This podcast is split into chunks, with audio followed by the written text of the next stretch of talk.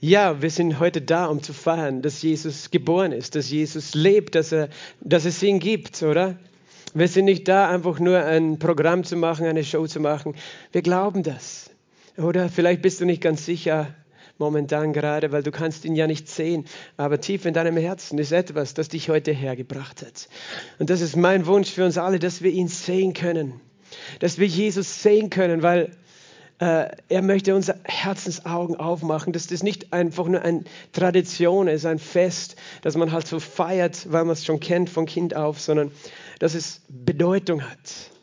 Amen. Für dich, für deine Familie, dass es Bedeutung hat und dass es einen Unterschied macht. Ich glaube das, dass Weihnachten einen Unterschied macht, wenn wir es verstehen.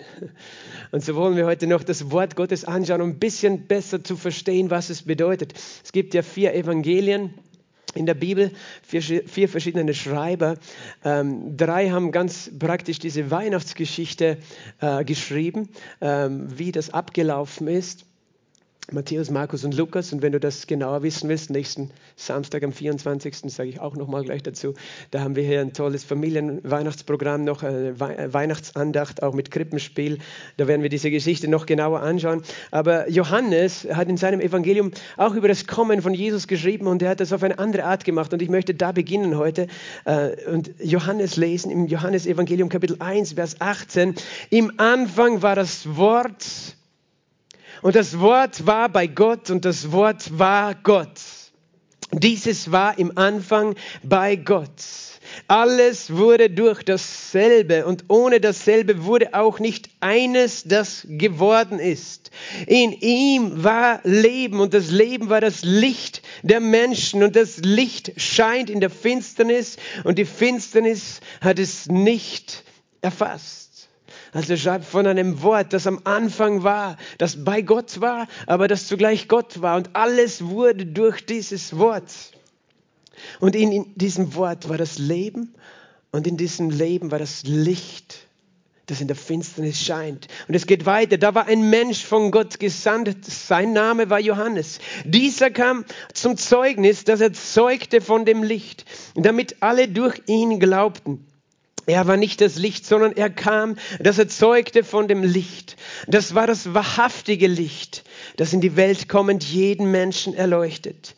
Er war in der Welt und die Welt wurde durch ihn. Und die Welt kannte ihn nicht.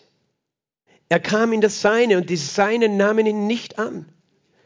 So viele ihn aber aufnahmen, denen gab er das Recht, Kinder Gottes zu werden, denen, die an seinen Namen glauben die nicht aus Geblüt, nicht aus dem Willen des Fleisches, auch nicht aus dem Willen des Mannes, sondern aus Gott geboren sind. Und das Wort wurde Fleisch Halleluja, ich sage das nochmal. Und das Wort wurde Fleisch und es wohnte unter uns und wir haben seine Herrlichkeit angeschaut, eine Herrlichkeit als eines Eingeborenen vom Vater, voller Gnade und Wahrheit. Johannes zeugt von ihm und rief und sprach, dies war, er, dieser war es, von dem ich sagte, der nach mir kommt, ist vor mir geworden, denn er war eher als ich. Denn aus seiner Fülle haben wir alle empfangen, und zwar Gnade um Gnade. Denn das Gesetz wurde durch Mose gegeben. Die Gnade und die Wahrheit ist durch Jesus Christus geworden. Niemand hat Gott jemals gesehen. Der eingeborene Sohn, der in des Vaters Schoß ist, der hat ihn kund gemacht. Amen. Vater im Himmel, ich danke dir für das Wort. Ich danke dir für das Wort, in dem Leben ist, in dem Licht ist heute. Ich danke dir, dass du das lebendige Wort bist in unserer Mitte. Und ich bete, dass das Wort hier Fleisch wird unter uns heute. Dass das Wort heute gegenwärtig unter uns wohnt. Ich danke dir, dass du mir hilfst, heute dein Wort mitzuteilen, auszusprechen sprechen. Herr, dass dein Wort Leben hervorbringt in jedem Einzelnen, Herr. Dass dein Wort einen Unterschied machen wird, Jesus, in alle Ewigkeit. Ich bete, dass du dich offenbarst. Ich bete, dass du mir hilfst zu sprechen und dass du uns allen hilfst zu hören und zu empfangen. Dein Wort. Gib uns Offenbarungserkenntnis durch deinen Heiligen Geist. In dem Namen von Jesus Christus. Amen. Im Anfang war das Wort und das Wort war bei Gott. Und das Wort war Gott. Alles ist durch dasselbe geworden. Ohne dasselbe, ohne das Wort ist nicht eines, das geworden ist. Es gibt nichts, das geworden ist, nicht eines, nicht der Sessel, auf dem du sitzt, nicht der Nachbar, der neben dir ist. Niemand, nichts wäre hier, wenn nicht der eine es geschaffen hätte. Dieser eine, der genannt wird, das Wort. Jesus Christus, das Wort Gottes. Sein Name, sagt die Bibel in Offenbarung Kapitel 19, ich glaube Vers 13, sein Name ist das Wort Gottes. Amen. Halleluja. Er ist das Wort Gottes. Er ist der König der Könige. Er ist der Herr der Herren und doch, er ist der Schöpfer. Er ist Gott und das heißt, in ihm ist Leben, in ihm ist Licht und das Licht scheint in der Finsternis. Brauchst du Licht heute? Amen. Und die Finsternis hat es nicht erfasst. Und dann heißt es weiter unten, und das Wort wurde Fleisch. Das bedeutet, das Wort Gottes, Gott selbst wurde Mensch. Er nahm den Körper eines Menschen an. Er nahm die Position, den Platz eines schwachen Geschöpfes an. Eines Menschen, so wie du und ich und wir Menschen. Wir haben, wir haben uns abgewandt von Gott und der Tod ist in die Schöpfung durchgedrungen. Und Vergänglichkeit, was ursprünglich nicht da war, ist gekommen. Aber das Wort wurde Fleisch. Und Johannes sagt, wir haben seine Herrlichkeit angeschaut. Eine Herrlichkeit als eines Eingeborenen vom Vater. Er hat seine Herrlichkeit gesehen, seine Schönheit gesehen, seinen Glanz gesehen. Er hat es gesehen nach seiner Auferstehung, als er eben ein Gefangener war äh, in einem römischen Konzentrationslager auf der Insel Patmos, wo er gelebt hat für eine Zeit unter der Christenverfolgung in den Ende des ersten Jahrhunderts. Dort hat er Jesus gesehen in einer Vision, in seiner Herrlichkeit. Aber er den auch schon vorher gesehen in seiner Herrlichkeit. Weil Jesus kam und seine Menschwerdung war so, dass man es zuerst gar nicht sehen konnte. Das war nicht sichtbar. Das war, dieses Licht war noch nicht so klar erkennbar.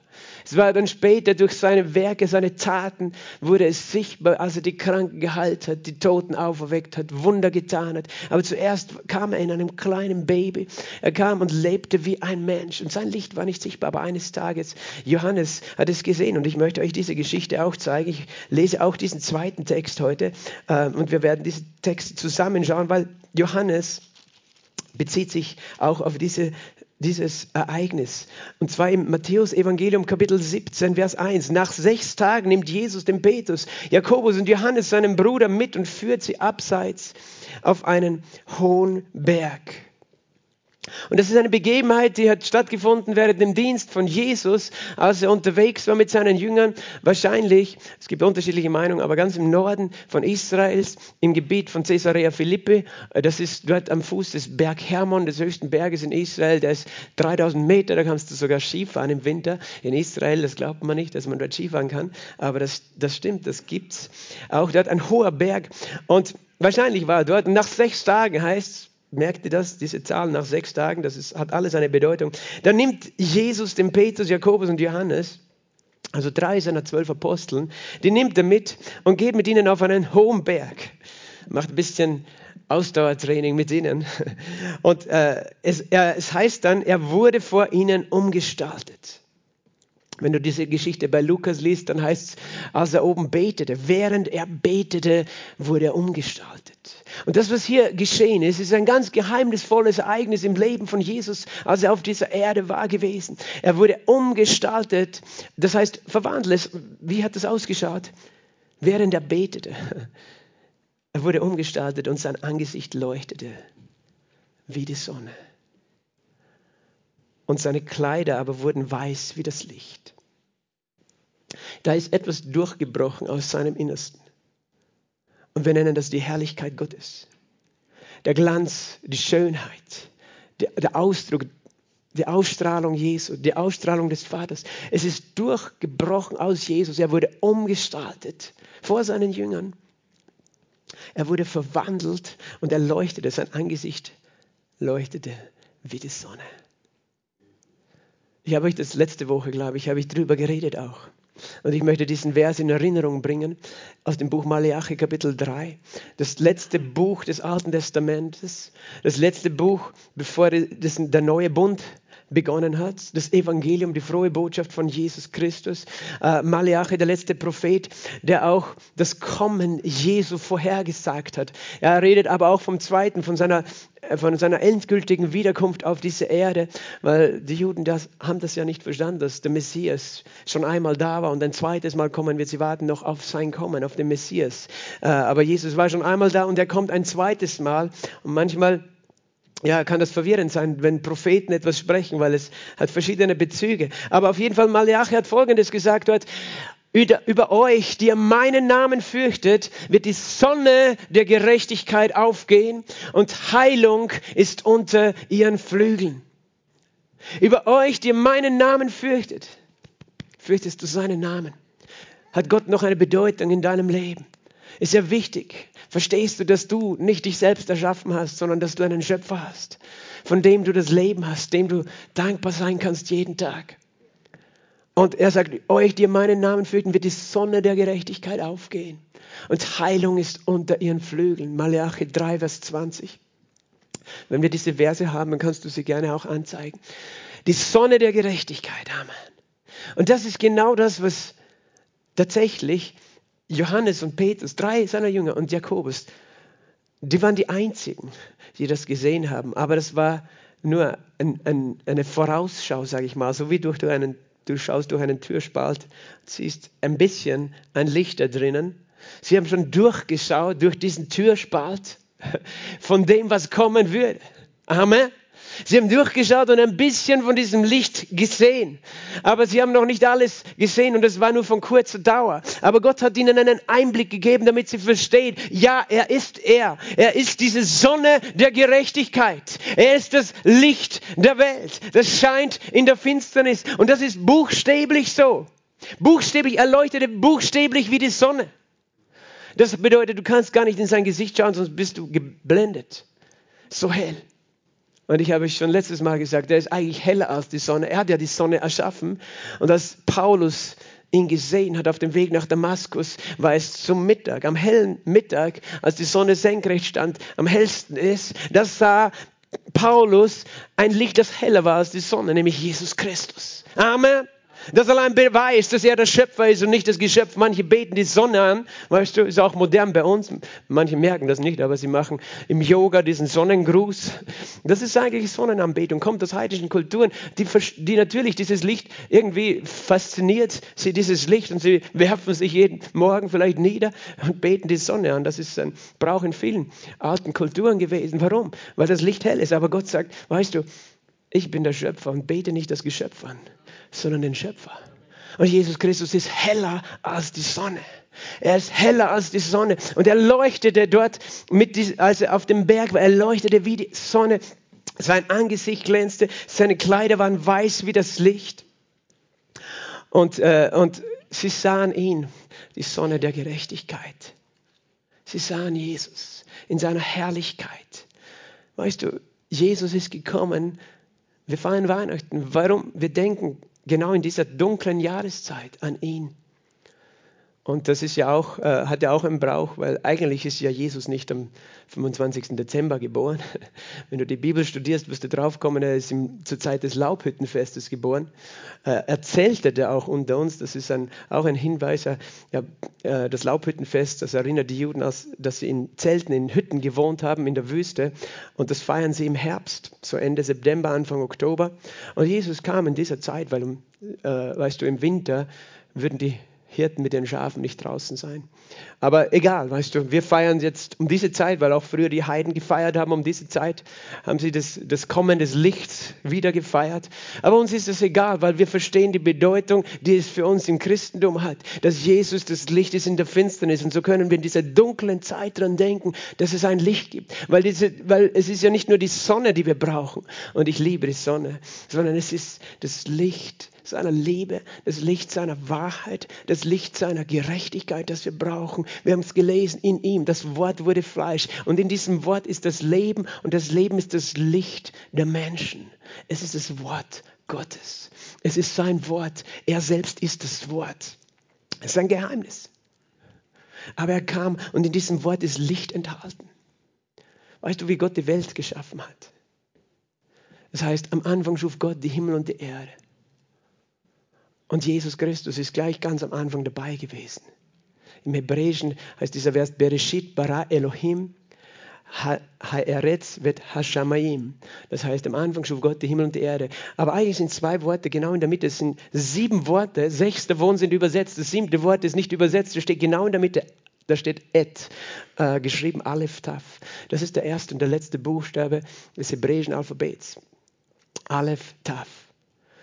Jesus sagt von sich, ich bin Alpha und Omega. Das, er, das ist auf Griechisch, Alpha und Omega. Der erste und der letzte, der Anfang und das Ende. Aleph Taf würde das auf Hebräisch sein. Und Aleph Taf, weißt du, was das auch bedeutet? Aleph Taf. Aleph, das Bild im Hebräischen hat jedes Schriftzeichen ein Bild. Das Bild dahinter ist ein Ochse, ein Rind, ein Opfertier. Und das Taf, das Bild dafür ist ein, ein Türpfosten oder eben ein Kreuz. Und schon Gott, ganz am Anfang der Bibel hat Gott im Geheimnis verborgen, wer er ist und was er für uns tun würde. Eben Jesus, der das Opfer würde, der am Kreuz sterben würde. Und dieser ist es, der alles geschaffen hat, der, der sein Leben geben würde. Er hat es gewusst, dass es geschieht vom ersten Tag der Schöpfung weg. Und das heißt, er, es war wüst und leer und Dunkelheit über dieser Erde. Und er sprach was? Es werde Licht. Und es wurde Licht auf dieser Erde. Es wurde Licht. Und das war noch bevor er die Sonne geschaffen hat. Weil er bringt dieses geistliche Licht. Er hat in mein Leben Licht gebracht. Hat er auch in dein Leben Licht gebracht. Er, er bringt Licht. Weißt du, wie er es bringt? Er bringt es durch sein Wort. Weil in seinem Wort ist das Leben. Das Leben ist das Licht der Menschen. Und er bringt es in seiner Person mit wer er ist und was er tut. Und eben die, die Jünger, die sahen dort seine Herrlichkeit. Johannes hat gesagt, wir haben seine Herrlichkeit angeschaut, voller Gnade und Wahrheit. Wir haben etwas gesehen, das hat uns überwältigt. Da war so viel Güte, da war so viel Liebe, da war so viel Herrlichkeit und Kraft, die auf uns gekommen ist. Ist ja in Wirklichkeit, Lukas schreibt das alles ein bisschen genauer. Er schreibt eben, dass die ja geschlafen haben, die drei. Während Jesus gebetet hat, haben die geschlafen. Siehst du, manchmal schlafen wir und verschlafen das halbe Leben. Aber Jesus hat gebetet und während er betet, der wurde er verwandelt. Da geschieht etwas, während du betest. Das ist ein Geheimnis für dich. Steh auf am Morgen und bete. Und du wirst etwas erleben. Etwas wird geschehen mit dir. Der Herr wird dich verwandeln. Gott wird dich verwandeln durch seine Kraft, durch sein Licht. Und Petrus und Johannes und Jakobus haben geschlafen. Aber die Herrlichkeit Gottes war so hell. Das heißt dann, als sie völlig aufgewacht waren, da, da sahen sie eben Mose und Elia, die erschienen. Und dann redete es sich mit Jesus. In Vers 3 sind wir gerade Matthäus 17. Und sie redeten mit Jesus. Weißt du, worüber sie geredet haben? Darüber, dass er sterben würde. Darüber, dass er dort nach Jerusalem gehen würde er das Licht der Welt. Er der Sohn Gottes, der Mensch geworden ist. Da kamen Mose und Elia, die waren ja eigentlich schon im Himmel. Aber sie kamen zu Jesus auf diesem Berg und redeten mit ihm. Siehst du, die sind nicht tot, die sind lebendig. Amen.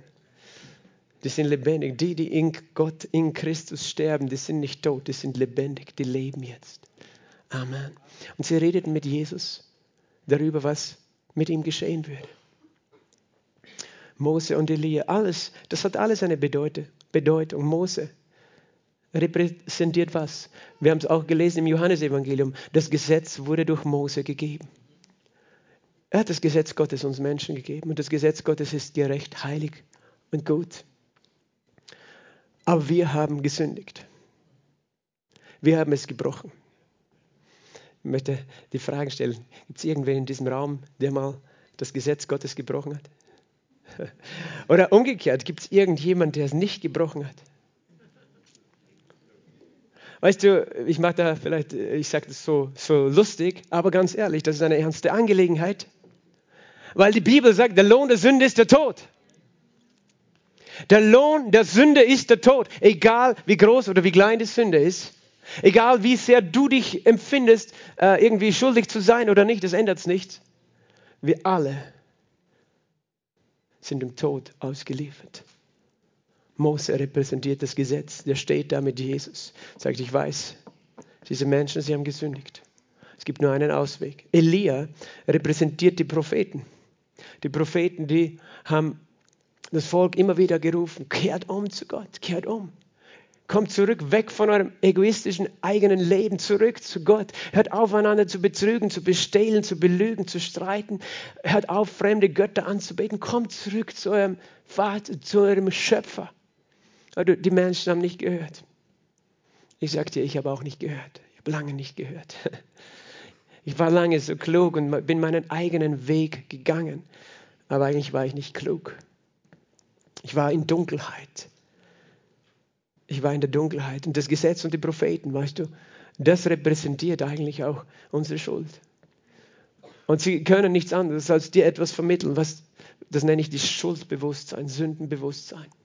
Das Gesetz ist notwendig, damit wir wieder verstehen, was ist richtig und was falsch. Es gibt viele Menschen, die haben heute keine Ahnung mehr, was ist richtig, was ist falsch. Die haben keine Ahnung. Sie denken, es ist alles beliebig, jeder soll machen, was er will. Und jeder ist frei, weil wir wollen niemanden diskriminieren, also ist alles erlaubt. Nein, so ist es nicht. Es gibt Dinge, die sind von Gott, die bringen Leben. Und alles, was gegen Gott ist, ganz einfach, es zerstört das Leben. Es fängt bei dir selbst an, aber auch dein Umfeld, es zerstört alles. Und wir können, wir können das sagen, das akzeptiere ich nicht, wie wir wollen, weißt du. Es ändert nichts. Wir brauchen uns nur die Frucht anschauen. Und die Frucht ist immer Zerstörung. Und Gott hat so Mitgefühl mit Menschen, weißt du, die so in Dunkelheit leben, die glauben, sie wissen es besser und eigentlich zerstören sie sich selbst und alle anderen. Das ist der einzige Grund, warum wir auf dieser Welt so beieinander sind, wie wir sind. Manche denken, Gott ist schuld. Gott, wo bist du? Warum ist auf dieser Welt kein Friede? Das ist ganz ehrlich.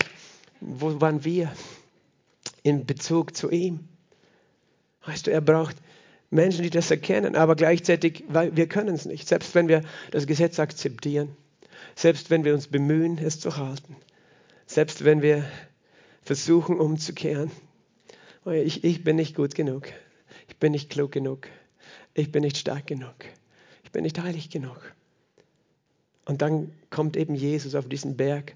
Mose und Elia stehen da. Dann wacht, macht Petrus wacht auf und das heißt hier, was er sagt. Petrus begann und sprach zu Jesus, Herr, es ist gut, dass wir hier sind. Wenn du willst, werde ich hier drei Hütten machen. Dir eine und Mose eine und Elia eine. Und der, der, weißt du, der war überwältigt. Wow, da steht auf einmal Mose, Elia, das waren seine großen Helden, weißt du, aus der Kinderstunde noch. Mose, der das Meer geteilt hat, Elia, der Feuer vom Himmel fallen hat lassen. Diese mächtigen Propheten Gottes. Die stehen da mit Jesus. Jetzt sieht er sie alle drei. Jesus, der auch schon Wunder getan hat. Mose und Elia und Petrus war ganz begeistert und hat Folgendes gesagt. Jesus, wir machen drei Hütten, okay? Eine für dich, eine für Mose, eine Elia. Weil das ist das Beste. Die drei Superhelden meiner Kindheit sind da vor mir. Und äh, ja, er war einfach überwältigt und hat, glaube ich, gar nicht ganz gewusst, was er da sagt. Aber im nächsten Moment, weißt du, ist etwas geschehen. Während er noch redete, siehe, da überschattete sie eine lichte Wolke. Und eine Stimme kam aus der Wolke, Wolke, welche sprach, dieser ist mein geliebter Sohn, an ihm habe ich Wohlgefallen gefunden. Amen. Und er Gott der Vater interveniert in der Sekunde, als Petrus etwas macht. Und Menschen haben verschiedene Überlegungen angestellt. Warum war das ein Problem? Ja, Petrus, du sollst nicht zu vorlaut sein. Oder ja, Petrus wollte einfach da oben sozusagen äh, eine Berghütte aufbauen, hat sich gedacht, das ist ein bisschen ruhiger, das Leben hier oben, als da unten im Tal. Lass uns mit Jesus hier oben bleiben. Wir bauen drei Hütten. Ich bin der Hüttenwirt. Und dann bin ich in der Einschicht und dann habe ich meine Ruhe von dieser angestrengten Welt. Ich kann fliehen irgendwo hin, aber das, weißt du, das ist nicht der Grund, warum der Vater interveniert hat. Das ist ein Grund, ein ganz einfacher Grund. Der ist der, dass Mose und Elia nicht auf derselben Ebene stehen wie Jesus. Petrus wollte sie alle auf einer Ebene stehen. Er sagte, okay, Gesetz ist gut, Propheten sind gut und Jesus ist gut. Alles gut, mischen wir alles zusammen. Aber Gott sagt, nein, ich möchte das anders haben. Und das ist das, was wirklich gekommen ist in diesem Moment, wo Gott einen Unterschied macht, wo Gott etwas ankündigt. Und das ist das, was das Kommen von Jesus Christus auf diese Erde bedeutet. Die Zeit ist vorbei, dass du unter deiner Schuld, unter der Last deiner Sünde leiden musst. Dass du unter Sündenbewusstsein und Verdammnis leben musst, dass du Angst haben musst vor dem Tod oder vor der Sünde oder eben vor dem, was auf dieser Welt ist. Die Zeit ist vorbei, denn Jesus Christus ist gekommen. Amen. Und er ist die Sonne der Gerechtigkeit. Das Gesetz kann dem Menschen keine Gerechtigkeit geben. Das Gesetz ist gerecht und wenn du es alles genauso halten würdest, würdest du gerecht erklärt werden. Aber niemand kann es. Jeder hat gesündigt. Die Bibel sagt, alle haben gesündigt. Wofür ist es dann gegeben? Damit du die Sünde erkennst. Aber dann heißt es in Römer 3, Vers 21, jetzt aber ist ohne Gesetz Gottes Gerechtigkeit offenbar geworden. Es ist sichtbar geworden, woher die Gerechtigkeit Gottes kommt. Und diese Gerechtigkeit wird bezeugt durch das Gesetz und die Propheten. Siehst du, Gerechtigkeit ist eine Person. Das ist nämlich genau diese Situation. Jesus steht in der Mitte und der, das Mose und Elia geben Zeugnis, er ist der Gerechte. Wir bezeugen, nur er kann Gerechtigkeit bringen, die die Menschen verloren und verspielt haben. Das Gesetz und die Propheten bezeugen Jesus Christus. Er ist die, der einzige Ausweg. Er ist das einzige Licht in dem Dunkel der Sünde der Welt. Er ist das einzige Licht, weißt du, in einem Leben, wo, wo der Tod dazugehört, Vergänglichkeit dazugehört. Er ist der Einzige, der diesen Tod besiegen kann, haben wir heute schon gehört. Und das ist, was der Vater in dem Moment macht. Er, er interveniert, die lichte Wolke Gottes kommt die Wolke des Vaters, der Vater im Himmel kommt in einer Wolke und spricht aus dem Himmel folgende Worte. Dieser ist mein geliebter Sohn, auf ihn hört. Halleluja. Halleluja. Das Gesetz ist durch Mose gegeben worden, aber die Gnade und die Wahrheit ist durch Jesus Christus geworden. Wenn ich dir sage, was, ich, was du alles zu tun hast, damit du in den Himmel kommst, gebe ich dir das Gesetz. Aber das ist nicht Gnade. Das ist eine große Last auf deinem Rücken. Diese Last der Religion. Und weißt du, so Oft ist es so, dass wir als Christen das noch gar nicht kapiert haben, dass es einen Unterschied gibt zwischen dem Alten und dem Neuen, zwischen dem Gesetz und der Gnade. Und manche machen es so, wir glauben an Jesus und seine Gnade, aber wir müssen auch unter dem Gesetz leben. Darum, wir stellen alle auf eine Ebene, Mose, Elia und Jesus. Verstehst du? Wir sagen, ja, es ist gut, wir glauben, dass Jesus unsere Sünden vergibt, aber du musst dich anstrengen, um in den Himmel zu gehen.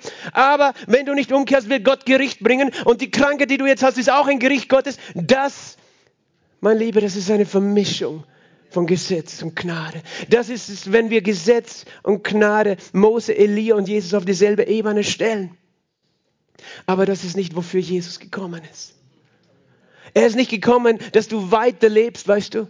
Zuerst einmal ist er gekommen, Menschen überhaupt zu retten aus der Sünde und dem Tod und der Dunkelheit. Aber dann, wenn du gerettet bist, dann ist er nicht da, ist er nicht da dass du mit Schuld und Scham und Minderwertigkeit dann durchs Leben gehst und doch nicht sicher bist, ob Gott dich liebt, ob du genug bist für ihn. Das alles, dieses sind die Stimmen von Mose und Elia. Und ich sage nicht, dass diese Stimmen falsch sind, nur für dich gelten sie nicht mehr. Weil jetzt aber ist Gottes Gerechtigkeit geoffenbart worden, bezeugt durch das Gesetz und die Propheten. Gottes Gerechtigkeit aber für alle, die glauben. Es ist eine Gerechtigkeit, die du nur glaubst, die du durch Glauben geschenkt bekommst.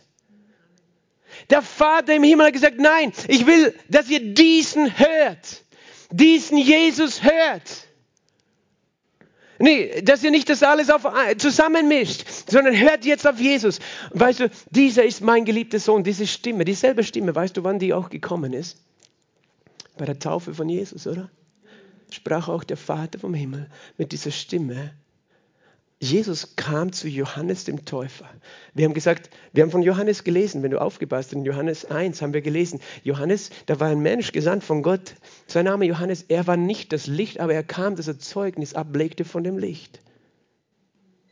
Von Jesus, der das wahrhaftige Licht ist, der in die Welt kommt und jeden erleuchtet. Johannes stand am Jordan und er war beauftragt, eine Bühne zu bereiten für den Messias, die Menschen vorzubereiten für das Kommen des Königs. Und er hat tatsächlich gerufen, eine Stimme rief in der Wüste, kehrt um, tu Buße und lasst euch taufen, lasst euch abwaschen, hört auf mit eurem Leben der Zerstörung, des Streites, der Lüge, der einfach gegen die Gesetze Gottes. So hat Johannes gepredigt. Er hat sie zu Buße gerufen. Ich, ich frage mich manchmal, wie das gegangen ist. Der Mann war unten am Jordan, dort ist es heiß in der Wüste. Ganz allein stand er dort am Fluss Aber Menschen sind gekommen, von überall sind sie gekommen, von Jerusalem, von Samaria, um zu hören, dass sie Sünder sind. Ich weiß nicht, ob du da hingehen würdest.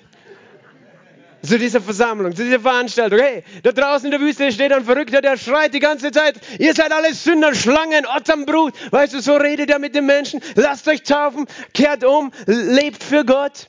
Das war die Taufe des Johannes und Menschen sind gekommen. Und ich sagte, das kann nur einer machen, der Heilige Geist. Weil nur er kann dich ziehen, nur er kann dir das in dein Herz schreiben, dass du verstehst, ich brauche eine Umkehr. Weil sonst ist das nicht zu erklären. Weil Johannes hat nicht irgendwie mit Geld dafür bezahlt, dass die Leute kommen oder ein gutes Essen ihnen angeboten, so wie wir heute.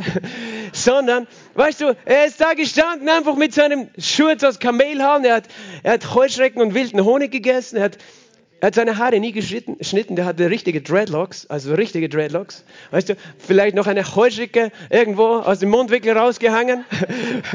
Das war seine Speise und die Menschen sind gekommen, ihm anzuhören. Weißt du, und dann kommt Jesus zu Johannes und, und er wusste ja, wer er ist, war ja sein Cousin. Er war sechs Monate älter. Er wusste, dass dieser Jesus, dass eine Jungfrau gekommen war zu seiner Tante, die gesagt hat, du wirst schwanger werden, sollst seinen Namen Jesus nennen, er ist der Retter der Welt. Und Johannes wusste schon, wer Jesus war. Und dann kommt Jesus zu Johannes und Johannes wusste, der ist sündlos, der hat nie gesündigt. Der wurde nicht von einem Menschen gezeugt, sondern vom Vater im Himmel direkt. Der ist unbefleckt, der ist heilig und rein, vollkommen. Der hat nie gesündigt, aber auch sein Wesen, seine Natur war anders. War göttlich. Das ist nämlich der Grund, warum wir sündigen, weil unser Wesen, unsere DNA, unsere Blutlinie weißt du, ist korrumpiert. Aber dann kommt Jesus zu Johannes und sagt, Johannes, ich möchte getauft werden von dir. Und Johannes denkt sich, hey, ich, hörst du nicht, ich rufe die Menschen zur Umkehr, die Sünder rufe ich. Und du sagst, ich soll mich taufen, du willst mich taufen lassen von mir, du bist ja kein Sünder. Jesus. Aber Jesus sagt folgendes, lass es so gut sein, denn so muss es geschehen, damit alle Gerechtigkeit erfüllt wird. Alle Gerechtigkeit muss erfüllt werden. Jesus Christus, die Sonne der Gerechtigkeit. Amen. Er ist die Gerechtigkeit, die bezeugt wird. Die Gerechtigkeit aus Glauben. Die Gerechtigkeit aus Glauben. Weil was er dann getan hat, er stieg in das Wasser, dieser Jesus, der keine Sünde getan hat. Und er stieg nicht ins Wasser für sich, weil er selbst hatte keine Sünde, sondern er wüsste, eines Tages werde ich ins Wasser des Todes steigen für diese Menschen. Weil diese Taufe, die sie da durchführen, das ist nur ein äußeres Symbol ihrer Umkehr, aber das kann sie nicht retten. Sondern ich muss in das Wasser steigen an ihrer Stelle. Ich muss ihren Platz einnehmen, ihr Stellvertreter werden. Ich muss untergehen, ich muss sterben, um aufzustehen, um sie zu erlösen von dieser sündigen Natur. Und Jesus tat das und er glaubte. Er glaubte, wenn ich das tue, bringe ich Gerechtigkeit. Er glaubte es bei seiner Taufe und er glaubte es dreieinhalb Jahre später, als er an das Kreuz gestiegen ist. Für dich und für mich. Und das ist der Unterschied, warum Jesus Christus unsere Gerechtigkeit ist. Er ist unser Stellvertreter. Er nahm unseren Platz. Während er noch redete, überschattete eine lichte Wolke. Dies ist mein geliebter Sohn, an dem ich Wohlgefallen gefunden habe. Ihn hört. Jesus Christus, er ist die Sonne der Gerechtigkeit. Heilung ist unter seinen Flügeln. Zweimal hat er von sich gesagt, ich bin das Licht der Welt. Ich bin das Licht der Welt. Was hat er gemeint? Was ist das Licht, das du brauchst? Er hat es zweimal gesagt. Das er, eine Mal hat er es gesagt, als er einen Blinden geheilt hat. Als er geheilt hat, weil dieser Blinde, der lebte im Finsternis. Und er steht im Johannesevangelium im neunten Kapitel, ich glaube Vers 5 und 6. Er sagt, solange ich in der Welt bin, bin ich das Licht der Welt. Es kommt die Nacht, wo niemand wirken kann, aber wir müssen jetzt die Werke dessen wirken. Und dann, als er dies gesagt hat, spü, spü, spützte er auf die Erde, ein lustiges Wort. Das ist eine alte Elberfelder Übersetzung da. Äh, auf die Erde und bereitete einen äh, äh, Brei aus Speichel und Kot wie Salbe auf seine Augen. Siehst du? Und Jesus heilte diesen Mann. Der ging dann zum Teich Siloa und wusch sich und wurde sehend. Jesus bringt Licht, wenn du leidest. Jesus bringt Licht, wenn du Schmerzen hast. Er bringt Licht der Hoffnung, wenn du krank bist. Weil Er ist die Sonne der Gerechtigkeit und Heilung ist unter seinen Flügeln. Er möchte Menschen heilen und er hat es so oft gezeigt. Ich werde heute nicht über Heilung predigen, das habe ich letzte Woche getan. Aber das zweite Mal, dass er es gesagt hat, war, weißt du, in einer Situation, da wurde eine Frau beim Ehebruch erwischt. Eine Frau, die war schuldig und die Pharisäer wollten sie steinigen, weil sie sagten, hey, das Gesetz des Mose sagt, die soll gesteinigt werden. Siehst du, Mose, mit, das sind klare Worte, weißt du, die Seele, die sündigt, muss sterben und Jesus weißt du, stand da. Die wollten, dass er jetzt das Gesetz hält, weil sonst wäre er ein Gesetzesbrecher. Weißt du, Jesus schrieb dann mit seinem Finger auf die Erde. Aber im Tempel gibt es ja gar keine Erde, sondern nur Steine. Und er zeigt ihnen etwas. Weil das Gesetz wurde vom Finger Gottes auf Stein geschrieben. Er war der Gesetzgeber. Weil er selbst ist ja Gott. Er hat das Gesetz ja gegeben. Aber dann sagt er, wer ohne Sünde ist, der werfe den ersten Stein und niemand konnte werfen. Die Ältesten sind zuerst rausgegangen, weil die Ältesten wissen besser, dass sie Sünder sind als die Jungen. Die Jungen denken noch, ich habe ja alles in Ordnung. Je älter ich wäre, desto mehr merke ich, wie viel ich auf dem Kerbholz habe. wie viele Kerben. Und dann sind sie weggegangen und Jesus fragt diese Frau, hat niemand dich verurteilt? Und er sagt, niemand. Sie sagt, niemand, Herr. Und er sagt zu ihr, was? Auch ich verurteile dich nicht geh hin und sündige nicht mehr. Und dann sagt er im nächsten Satz, und wiederum redete Jesus zu ihnen und sprach, ich bin das Licht der Welt. Wer mir nachfolgt, wird nicht in Finsternis wandeln, sondern das Licht des Lebens haben. Und das ist eben dieser zweite Moment, wo er von diesem Licht redet. Es ist das Licht der Vergebung der Sünden. Es ist das Licht, dass du befreit wirst von deiner Schuld. Und manchmal Manchmal, glaube ich, sind wir dazu gleichgültig, wenn wir darüber reden. Jesus wusste, was es bedeutet, als er gesagt hat, ich verurteile dich nicht. Er konnte das nicht einfach sagen, so, das kehren wir jetzt unter den Teppich, weil dann wäre ja tatsächlich, wie kann ein Gesetzgeber, wie kann Gott sein eigenes Gesetz einfach ignorieren? Geht nicht. Sondern er wusste, damit du nicht verurteilt wirst, werde ich etwas tun für dich. Ich werde deinen Platz einnehmen. Er hat es zwar erst später gemacht, aber er hat es gemacht. Er hat ihren Platz eingenommen. Jesus verurteilt uns nicht. Wenn du da bist und dein Gewissen belastet dich, da ist eine frohe Botschaft. Jesus sagt, ich verurteile dich nicht, weil ich werde das Urteil tragen. Ich habe es getragen. Aber bitte geh hin und sündige nicht mehr. Weißt du, wir wollen nicht gleichgültig sein mit dieser Wahrheit. Aber für mich ist wirklich diese kostbarste Wahrheit des Evangeliums dass unsere Sünden vergeben sind. Unsere Schuld ausgelöscht ist. Das ist es, wofür Jesus gekommen ist. Darum feiern wir Weihnachten. Das ist es, was es bedeutet. Er ist das Licht der Welt. Weil wenn die Sünde ausgelöscht wird, dann hat der Tod keine Macht mehr. Wenn der Tod keine Macht mehr hat, gibt es ewiges Leben. Da gibt es eine ewige Hoffnung. Halleluja. Da gibt es eine Herrlichkeit, die auf uns wartet. Und es gibt nichts Schöneres, als das zu wissen, dass meine Schuld ist vergeben. Ich stehe vor Gott nicht, nicht einfach nur irgendwie voll Angst und Scham und Schuldgefühle, weil Jesus Christus wurde meine Gerechtigkeit. Ich lese noch in Matthäus 17, was da geschrieben steht. Gott spricht vom Himmel, dieser ist mein geliebter Sohn, an dem ich Wohlgefallen gefunden habe. Ihn hört. Und als die Jünger es hörten, fielen sie auf ihr Gesicht und fürchteten sich sehr. Die haben sich gefürchtet. Sie haben gewusst, wir sollen jetzt auf Jesus hören, aber sie haben sich gefürchtet. Und das ist für mich ein Bild von einem Menschen, der glaubt zwar an Jesus, aber er lebt voller Angst, voller Scham und voller Schuld. Wir, wir verstehen vielleicht, Gott vergibt uns unsere Sünden, aber irgendwie haben wir es noch nicht tief in unserem Herzen verankert. Weißt du, es gibt einen Unterschied zwischen Barmherzigkeit und Gnade. Barmherzigkeit bedeutet, du bekommst nicht, was du verdient hast. Was hättest du verdient? Und ich, die Strafe. Und wir, wir, leben dann so, okay, Gott hat mich jetzt, hat mir vergeben, aber ich muss, mach lieber einen Bogen um ihn, weil, dass er nicht so genau auf mein Leben schaut, weil so ganz hundertprozentig ist es noch nicht. Aber ich fürchte mich eigentlich noch. Ich fürchte mich vor dem Tod. Ich fürchte mich vor Gott. Ich habe Angst. Ich habe keine Beziehung. Gerechtigkeit ist mehr. Gerechtigkeit bedeutet, du stehst vor Gott, als ob du nie gesündigt hattest und wirst behandelt, als ob du alles richtig gemacht hast. weil Jesus Christus deine Gerechtigkeit geworden ist. Die Jünger fielen nieder und Jesus trat herbei und rührte sie an. Und jetzt hör zu und sprach. Weil das ist das Wort, das, er, das der Vater gesagt hat, ihn hört. Welches Wort hat Jesus gesagt? In Matthäus Kapitel 17, Vers 7 steht auf und fürchtet euch nicht. Sag das mal. Steh auf und fürchte dich nicht. Sag das zu deinem Nachbarn. Steh auf und fürchte dich nicht.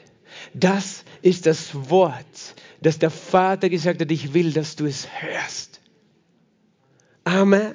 Das war das Wort, das die Engel gebracht haben, als die Hirten auf dem Feld waren. Und, und auf einmal sehen sie diesen hellen Engel mitten in der Finsternis. Und der Engel sagt was? Fürchtet euch nicht.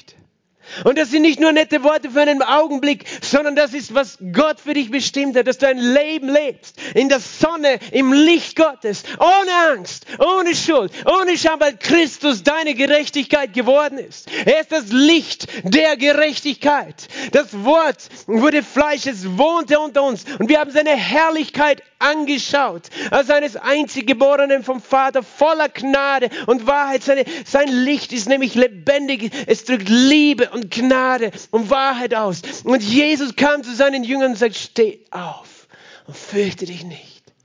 Und er spricht es mitten in diese Zeit hinein, wo du vielleicht dich fürchtest vor der Zukunft, wo du dich fürchtest vor Krankheit, vor Armut, vor Mangel, wo du dich fürchtest wegen deiner Schuld. Gott sagt, steh auf und fürchte dich nicht, denn ich bin deine Gerechtigkeit und dein Licht. Als sie aber ihre Augen aufhoben, sahen sie niemand mehr als nur ihn allein. Jesus allein. Was schaust du an? Was schaust du an mit deinen Augen? Am Anfang war das Wort und das Wort war bei Gott und das Wort war Gott und das, in ihm war das Leben und das Leben war das Licht der Menschen. Das Licht scheint in der Finsternis. Du hat es nicht erfasst. Und das Wort würde Fleisch. Gott möchte, dass es in deinem Leben Fleisch wird. Was bedeutet das? Dass es sich manifestiert, dass es zu deiner Realität wird. Dass das nicht nur ist, ah, ich war in der Kirche, der Pastor hat irgendwas erzählt von Jesus ist das Licht, war ganz nett, ganz schön, weißt du, aber jetzt, aber irgendwie mein Leben hat sich nicht verändert. Nein, das ist nicht, wofür, die, wofür Jesus gekommen ist. Dass du ein paar nette Worte hörst, sondern Gott will, dass jedes einzelne seiner Worte sich in deinem Leben manifestiert. Wie ein Same, der wächst weil durch diesen Samen haben wir das Leben empfangen. Ich sage dir ein Geheimnis in meinem Leben. Ich weiß nicht, wie es geschehen ist, aber ich habe eines Tages dieses Wort aufgenommen. Dieses Wort Jesus aufgenommen. Und etwas hat angefangen, ich habe es noch nicht einmal gemerkt, aber in mir zu wachsen. Und da ist ein Licht in mich gekommen. Und je mehr ich in seinem Wort gelesen habe, in der Bibel, gelesen habe, darüber nachgedacht habe, sein Wort gehört habe in der Gemeinde, in der Gemeinschaft, etwas hat sich verändert. Licht ist gekommen in meine Gedanken, Licht in meine Gefühle, Licht in mein Herz. Gibt es noch jemanden hier in diesem Raum, der dieses Zeugnis hat? Weil das Wort Fleisch wird, weil dazu ist es gegeben, dass es Fleisch wird in deinem Leben. Petrus hat am Ende seines Lebens geschrieben über diese Begebenheit.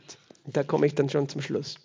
Im zweiten Petrusbrief hat er, ein, hat er darüber geschrieben, über diese Situation, als sie auf dem Berg waren mit Jesus. Schau mal, was er geschrieben hat in 2. Petrus 1, Vers 16. Denn wir haben euch die Macht und Ankunft unseres Herrn Jesus Christus kundgetan. Er nennt diese Situation, diese Geschichte die Macht und Ankunft Jesu. Es ist nicht nur ein Zeichen von wer er ist, sondern auch von wie er kommen wird. Er wird nämlich wiederkommen auf dieser Erde. Nicht indem wir ausgeklügelten Fabeln folgten, sondern weil wir Augenzeugen seiner herrlichen Größe gewesen sind. Er sagt, wir waren Augenzeugen, wir haben gesehen, dass Jesus verwandelt wurde vor unseren Augen. Denn er empfing von Gott dem Vater Ehre und Herrlichkeit. Als von der erhabenen Herrlichkeit eine solche Stimme an ihn erging, dieser ist mein geliebter Sohn, an dem ich Wohlgefallen gefunden habe. Und diese Stimme hörten wir vom Himmel her ergehen. Das sagt Petrus. Wir haben das selber gehört, wir sind Zeugen davon als wir mit ihm auf dem heiligen Berg waren. Und so, jetzt hör gut zu, so besitzen wir das prophetische Wort umso fester. Peter sagt, ich besitze dieses Wort. Welches Wort? Fürchte dich nicht. Jesus Christus ist die Sonne deiner Gerechtigkeit. Wir besitzen das Wort. Wir wissen es, wer Jesus ist. Wir kennen ihn. Wir wissen, er wird kommen vom Himmel und die ganze Welt wird es sehen, wie der Blitz leuchtet von Osten nach Westen. Wird er kommen und alle werden sehen, er ist die Sonne. Unsere Gerechtigkeit. Er ist der Einzige, der Frieden machen kann in der Ukraine und in Russland oder sonst wo. Er ist das einzige Licht, nach dem wir suchen können in Zeiten der Verwirrung und falscher Lichter. Er ist das Licht und er wird kommen und wir besitzen das Wort. Halleluja. Ich besitze das Wort. Du besitzt das Wort. Jesus Christus ist das Wort. Und wir besitzen es umso fester. Und jetzt sagt Petrus folgendes. Und ihr tut gut, darauf zu achten. Achte auf das Wort. Als auf eine Lampe, die an einem dunklen Ort leuchtet. Das ist eine Lampe, die im Dunkeln leuchtet. Wie lange leuchtet die Lampe? Die Lampe, bis der Blackout vorbei ist? Nein, bis wieder Tag wird, bis die Sonne wieder aufgeht. Und wir leben in einer dunklen Zeit. Aber da ist ein Licht, das wir haben.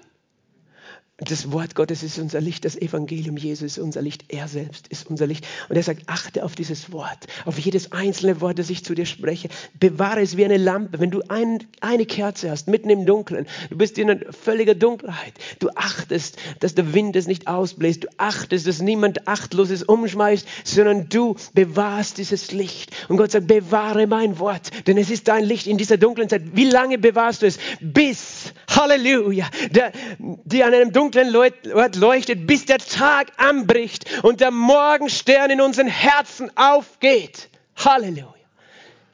Bis Jesus wiederkommt, bewahren wir sein Wort auf dieser Erde. Wir bewahren es, bis er kommt.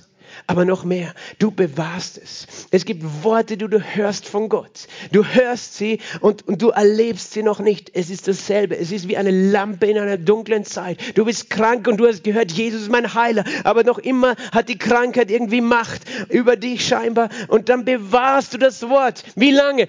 Bis der Tag anbricht, bis die Heilung durchbricht. Du bewahrst das Wort. Du hörst, Jesus ist der, der dich liebt, der dir vergibt, der deine Ehe wiederherstellt. Und du denkst, ja, aber meine Ehe ist ein Chaos. Aber Gott sagt, nein, halte das Wort an einem dunklen Ort. Weil es geht darum, dass das Wort Fleisch wird. Dass es Realität wird. Und ich bin dem Herrn so dankbar. Weißt du, seit 19 Jahren halte ich sein Wort in meinem Herzen. Und ich sage, danke Herr, dass all dieses Wort ist ein Licht auf meinem Weg, ist eine Lampe für meinen Fuß. Und der Eingang dieses Wortes, wenn es hineinkommt in mein Herz, erleuchtet es. Und ich halte es fest, denn du gibst mir Verheißungen. Du sagst Leben. Du, du hast meine Schuld vergeben. Du hast mir ewiges Leben versprochen und Versorgung und alles. Du hast versprochen, du bist bei mir und ich halte es fest an einem dunklen Ort. Halleluja. Und Gott möchte, dass du dieses Evangelium an diesem dunklen Ort festhältst für andere Menschen, damit sie dieses Licht finden können. Weil Jesus ist das Licht nicht nur für dich. Das sind so viele, die wissen noch gar nicht, wer das Licht ist. Aber wir halten sein Wort. Und wir sagen sein Wort, weil sein Wort ist Licht. Du sprichst, weißt du, fürchte dich nicht. Steh auf. Jesus hat deine Sünden vergeben. Er ist deine Gerechtigkeit. Er steht vor dir als dein Stellvertreter. Er behandelt dich, als ob du nie gesündigt hättest, weil du an ihn glaubst. Amen. Lass uns gemeinsam aufstehen. Ich möchte das Lobpreisteam auf die Bühne bitten. Und ich möchte dir sagen, dafür ist Weihnachten, dass es in deinem eigenen Herzen Licht wird, dass es dann deiner eigenen Familie Licht wird. Vielleicht feierst du das 50. Mal in deinem Leben heuer Weihnachten, keine Ahnung, oder das 60. Mal. Aber heute kann der Unterschied sein für dich. Heute kann der Unterschied sein für dich, dass, dass dieses Wort ein Licht wird in deinem Herzen. Und Jesus, Johannes hat es so aufgeschrieben, dieses Wort, Jesus kam in das Seine, in seine Welt und die Seinen nahmen ihn nicht an. Wie traurig diese Geschichte teilweise war, oder? So viele haben ihn nicht angenommen. Er, der sie geschaffen hat. Sie sagen, brauche ich nicht. Ich brauche keinen Jesus, brauche keinen Glauben, keine Religion, habe eine eigene Religion oder sonst was, Philosophie. Ich sagte, du brauchst ihn. Nur er ist das Licht. Nur er kann dir ewiges Licht und ewiges Leben geben. Nur er hat deine Schuld getragen, niemand anders hat es getan. Es gibt niemand, der für dich diesen Weg gegangen ist. Im Glauben. Und ich bin ihm so dankbar, dass er meine Schuld getragen hat. Meine Schuld. Und ich bin so dankbar, dass er mich beschenkt mit ewigem Leben. Und er sagt, er kam in das Seine, in die Welt, aber die Seinen kamen, nahmen ihn nicht an. Johannes 1, wir haben es gelesen, Vers 13. Aber die, so viele ihn aufnahmen, so viele ihn aufnahmen, denen gab er das Recht, Kinder Gottes zu werden. Und das ist der Schlüssel. Du nimmst ihn auf. Du nimmst ihn auf. Es steht nicht so viele einen Taufschein haben. Es steht nicht so viele irgendwo in einer Kirche sitzen oder sich Christen nennen. Es steht so viele ihn aufnehmen. Das ist das Einzige, wie das Licht in dein Leben kommt, dass du sagst, Jesus, da ist mein Herz. Ich nehme dich auf. Ich möchte dich aufnehmen. Ich brauche dieses Licht. Und du allein kennst dein Herz und er. Er kennt es noch besser. Und er kennt deine Schuld, deine Angst, deine Fehler, deine Wut, deine Enttäuschung, deine Unvergebenheit. Aber er hat das alles getragen. Und er sagt, ich möchte heute Licht geben in dein Herz. Aber ich brauche eins von dir, dass du mich aufnimmst. So viele ihn aufnehmen. Ich habe das gemacht vor 19 Jahren. Ich habe gesagt, Jesus, komm in mein Leben. Da rein. Und Gott hört dieses Gebet. Und er ist gekommen und sein Wort hat mich hell gemacht. Und er möchte, er möchte jetzt diese Gelegenheit geben für Menschen. Du bist vielleicht am Livestream oder hier im Saal oder du hörst es später mal im YouTube, dass du dein Herz aufmachst, dass du deine Tür aufmachst und ihn da reinlässt. Nur so kann dieses Licht Realität werden in deinem Leben. Lass uns die Augen gemeinsam schließen. Halleluja. Und ich stelle diese Frage, möchtest du Jesus aufnehmen?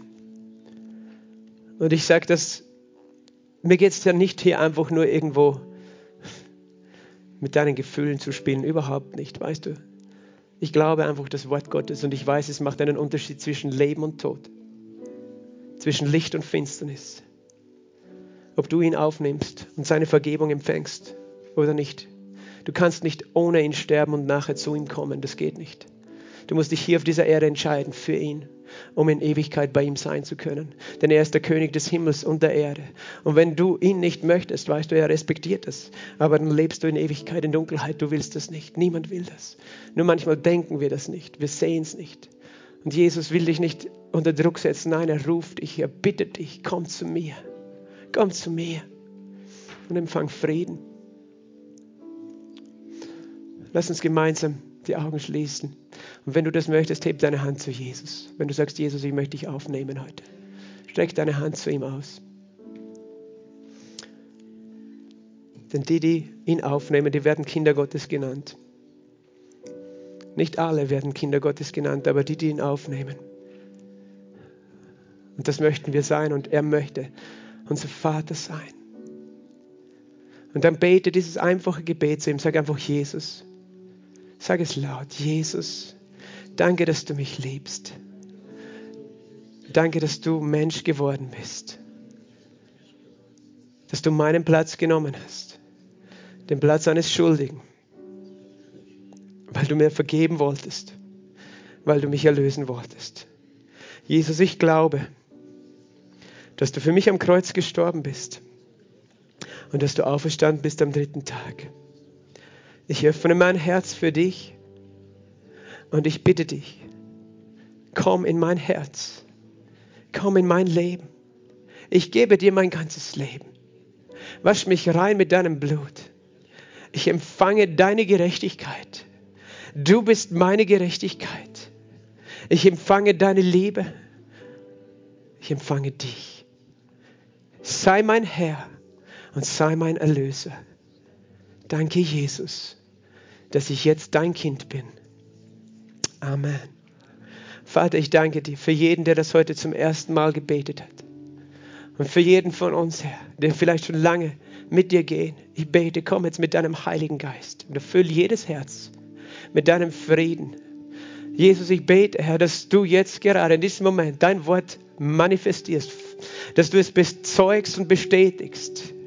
Herr, dass Schuld und Sünde und Scham abfallen von den Menschen.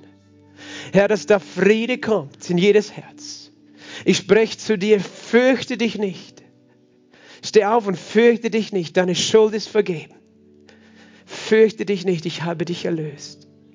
Danke, Jesus, dass Furcht geht jetzt in deiner Gegenwart, in der Gegenwart deiner Liebe. Danke, dass du jetzt durch die Reihen gehst und jeden aufhilfst, der so wie die Jünger am Boden gelegen sind, voller Angst oder Furcht oder Minderwertigkeit, voller Verwirrung oder sonst was. Danke, dass du durch die Reihen gehst, Heiliger Geist, und Menschen aufhilfst, dass sie jetzt aufstehen Halleluja. Dass diese, dass diese Schuld und Scham ver, vergeht. Herr, ich bete auch für die, die verwirrt worden sind von den Stimmen von Mose und Elia, weil sie nicht unterscheiden konnten, deine Stimme. Herr, dass sie verstehen, ja, das Gesetz ist gut, aber Jesus spricht und ich höre auf ihn und er ist meine Gerechtigkeit und er hat meine Schuld vergeben. Jesus, danke, dass deine neue Kühnheit und Zuversicht kommt. Danke, dass deine neue Hoffnung kommt. Jesus, wir danken dir für die Vergebung, die du bringst nicht nur uns persönlich, sondern auch für unsere Familien ein Licht bist. Herr, ich bete für Beziehungen, ich bete für Ehen, für Familien in dieser Weihnachtszeit. Herr, dass sie verstehen, dieses Licht der Vergebung, wie, wie groß dieses Licht ist, Herr, dass allein unsere Beziehungen heilen kann. Herr, sodass nicht mehr immer gegenseitige Vorwürfe da sind oder alte Anklagen, Herr, oder Fehler, die vor fünf oder zehn Jahren geschehen sind, irgendeine Macht haben. Jesus, ich bete für unsere Familien, Herr, für jede Familie, die hier repräsentiert ist. Auch im Livestream, Vater, ich bete, dass du Frieden bringst. Herr, dass diese Vergebung, die wir empfangen haben, ein Licht wird für uns, für unsere Beziehungen, für unser Umfeld. Herr, dass wir sie zusprechen, allen anderen, Jesus. Ich danke dir von ganzem Herzen, dass du kommst mit deinem Frieden in dieser Weihnachtszeit. Herr, wenn wir nächste Woche zusammensitzen mit unseren Lieben, Herr, dass es wirklich ein Fest der Liebe ist und nicht des, des Neides oder Eifersucht oder Bitterkeit oder Minderwertigkeit was auch immer das sind von Konflikten, Vater, sondern du bist gekommen, um Frieden zu bringen, Jesus. Komm, Heiliger Geist. Weißt du, Jesus bringt Hoffnung auch für dich in deiner Familie. Das sind manche, du hast die Hoffnung aufgegeben für deine Familie, aufgegeben für irgendeinen Verwandten oder Lieben zu glauben und zu beten. Aber Jesus sagt, bring das Licht meiner Liebe neu zu ihm. Dieses Licht halte es fest, das an einem dunklen Ort leuchtet, bis der Tag aufgeht. Danke, Heiliger Geist. Und Jesus, du bist die Sonne der Gerechtigkeit und Heilung ist unter deinen Flügeln. Heilung ist unter den Flügeln von Jesus. Und Jesus ist hier und er geht durch die Reihen und Heilung ist unter seinen Flügeln. Und wenn du heute Heilung brauchst, ich möchte diese Gelegenheit so geben, dass du selber deine Hand nimmst und auf den Teil deines Körpers legst, wo du krank bist, wo du Schmerzen hast oder eine Entzündung hast. Wenn das möglich ist, dass du deine Hand dorthin legen kannst, sonst legst einfach auf deine Brust. Und ich möchte jetzt einfach hier vorne ein gemeinsames Gebet sprechen. Und ich glaube, dass die Sonne der Gerechtigkeit jetzt leuchtet und Heilung bringt. Und Heiliger Geist, ich danke dir, dass du es wirkst, dass du es wirkst. Jesus, du bist ja hier und wir glauben dir, Herr. Du hast damals geheilt und du heilst heute, denn du bist dasselbe gestern, heute und in Ewigkeit. Und du bringst das Licht der Heilung jetzt auch, Herr, an diesen Ort. Und ich bete in dem Namen Jesu. Jesus, du hast alle Krankheit getragen. Durch deine Striemen sind wir geheilt. Ich befehle jeden Schmerz und jede Entzündung zu gehen im Namen Jesu Christi. Ich befehle, dass Krankheiten besiegt sind in dem Namen von Jesus Christus. Jesus, dein Name ist mächtig über jede Krankheit jetzt. Fang an, ihm zu danken und ihn zu preisen. Während du ihn anbetest, ich bete, dass die Kraft des Heiligen Geistes jetzt auf die Menschen fällt, Herr. Auf jeden einzelnen fällt. Komm mit deiner Herrlichkeit. Falle herab, Heiliger Geist mit deiner Kraft. In dem Namen Jesu. Jeder Geist der Bedrückung muss gehen im Namen Jesu. Jeder Geist der Furcht muss gehen in dem Namen Jesu Christi. Jede Krankheit ist besiegt. In dem Namen Jesu nehme ich Autorität über jede Krebszelle, über jeden Tumor. Du bist besiegt in dem Namen Jesu Christi. In dem Namen Jesu sei geheilt. In dem Namen Jesu nehme ich Autorität über Bluthochdruck in Jesu Namen und Herzprobleme, Herzflimmern in Jesu Namen. Hört auf, ich bete, dass Herzen geheilt sind, Jesus. Ich bete, dass Gelenke jetzt heil werden. Gelenke, die Schmerzen, Kniegelenke, Hüftgelenke, Herr, Wirbelsäulen. Danke, Jesus, dass du deine Hand selber auflegst. Halleluja. Komm, Heiliger Geist. Oh, wir geben dir alle Ehre, Jesus. Oh, rabababaya. Inderi estumbraya. Inje brehende robokura. Inje leia rakomba. Gineso rabatataya. Engele beya labajondo. Rebajanda. Mazombre zombre bela ingebrabate, mangio prehete monjele prebea rabajondo henealapa gelementos gelementos teia robocosa. Oh, meine Kinder, oh, meine Kinder, kommt nahe zu mir. Wie oft habe ich meine Kinder sammeln wollen, wie eine Henne ihre Küken unter ihren Flügeln. Aber ihr habt nicht gewollt, aber heute ist dein Tag. Komm unter meine Flügel, mein Kind. Komm nahe zu mir, denn Heilung ist hier. Heilung, die die Welt nicht geben kann. Frieden ist hier. Und ich werde dich verbergen und ich werde dich beschützen vor den Stürmen dieser Welt. Und ich werde dein Licht sein in dieser Dunkelheit. Und ich werde dich führen und leiten. Hab keine Angst. Und ich werde kommen in Herrlichkeit. Hab Geduld und du wirst mich sehen. Heb deinen Blick und du wirst dich freuen. Halleluja. Denn ich bin der Herr, dein Gott, der dich liebt, der dich erlöst hat. Sagt der Herr. Halleluja. Amen. Danke, Jesus. Danke, Jesus. Wir geben dir alle Ehre. Halleluja. Danke, Vater. Halleluja. Danke, Jesus. Halleluja. Halleluja. Oh, du bist gut.